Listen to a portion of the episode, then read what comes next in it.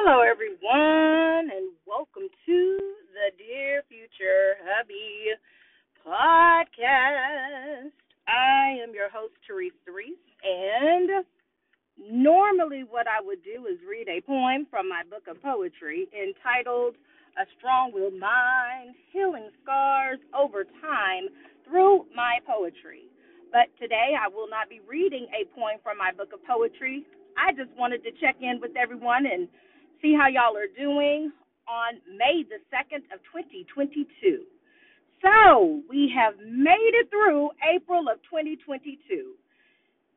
All that I went through, y'all do know. I'm sure some of you have your own personal testimonies, but nevertheless, we have made it into a brand new month.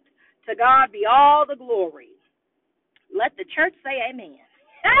and so, um, as I'm journeying through today and going through today and analyzing my future plans and what my future holds, the Lord say the same. I pray He does. I thought about adversity. And I recognize that it is something that is unavoidable.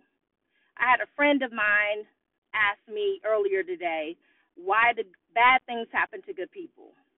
And even though I believe I spoke on this um, literally a couple of days ago, I was reminded and I shared with her that Job was considered a righteous man, and yet he was tried and he was tested. But he did receive double for his trouble. I mean, I went on to talk to her about how his own wife asked him to curse God and die. His own friends thought that it was something that he did that brought about all that was happening to him. He even thought that God was the reason why all of this was happening to him. And I told her how he had made the statement, though he slay me, yet will I trust him. And I said, but all the while, his faith was just being tested. That's all that was taking place. His faith was being tested. For those of you that know about the scripture, it talks about how the enemy went and was walking about and God asked him, What are you doing? And he said, Oh, I'm just walking, seeking around whom I may devour. I might be paraphrasing, but this is the way I'm interpreting it. And he, God was like, Have you considered my servant Job? And Satan went on to say, uh, Yeah, I have, but I can't touch him. You got a hedge around that man so high, so deep, so wide. I could not penetrate that hedge if I tried. So I'm trying to find somebody else to mess with. And God said, Well, I'll allow you to mess with him. Just don't take his life. So I told her that I've come to the realization that um, bad things do happen to good people. And maybe the one thing that God says while those things are happening is don't take their life. So for that reason, I'm eternally grateful that I'm still here living and breathing and fighting yet another day because it could be worse. Truth be told, it could be so much worse. So I remain in my gratitude, counting up all of the things that I know that I am blessed to have.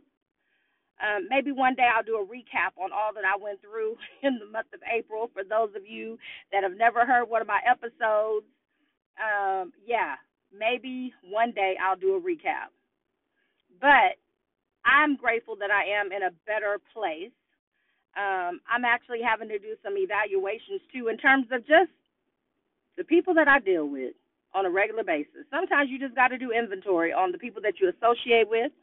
Um, sometimes you got to lessen your circle, not necessarily broaden broaden your circle. Sometimes you got to lessen it, um, depending on where it is that you're going next. Um, and it doesn't always feel good I will say that it doesn't always feel good whenever you have to reevaluate some things and disconnect from certain people that don't appear to do you any earthly good or spiritual good. Um, sometimes you just got to learn how to love people from a distance. And just because you're distancing yourself from individuals does not mean that you don't love them. It just simply means you love yourself more.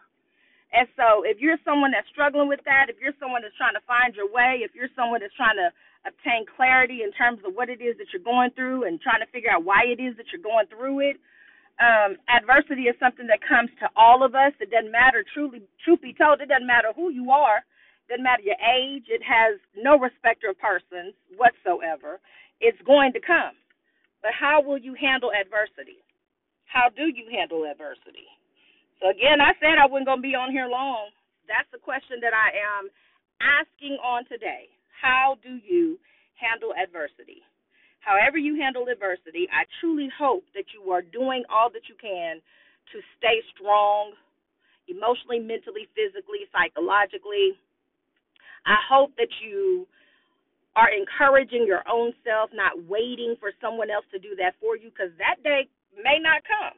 So, hopefully, you're doing all that you can to keep yourself uplifted, to keep your spirits uplifted, uplifted, and then just to stay focused, to keep your eyes on the prize. If you know what it is that you petition God for, even if it may not look like it's coming in the fashion that you would like for it to come, He has heard your prayers, He has heard your cries, He has watched you worry we're not supposed to worry. We can't add a day to our lives. We can't add an hour to our lives. We can't add a minute to our lives by worrying. It does us no good. All it does is age us. I remember uh, someone that I used to date would always tell me, "Don't make lines." And pretty much what he was telling me was, is that if you keep frowning, if you keep worrying, you're gonna get those wrinkles. Don't make lines. So if you're someone that is taking this time and you're constantly worrying about what it is that you cannot control, don't make lines. If you're going to make any type of lines, let them be lines of joy. Let them give yourself a reason to smile. Focus on those things that you know that you can change. Don't be so consumed with the things that you know that you cannot change that you begin to make lines. So I hope that you stay encouraged. I'm doing my very, very best to stay encouraged as well um, as I go through this journey we call life. So this is going to end my episode on today. But please, please,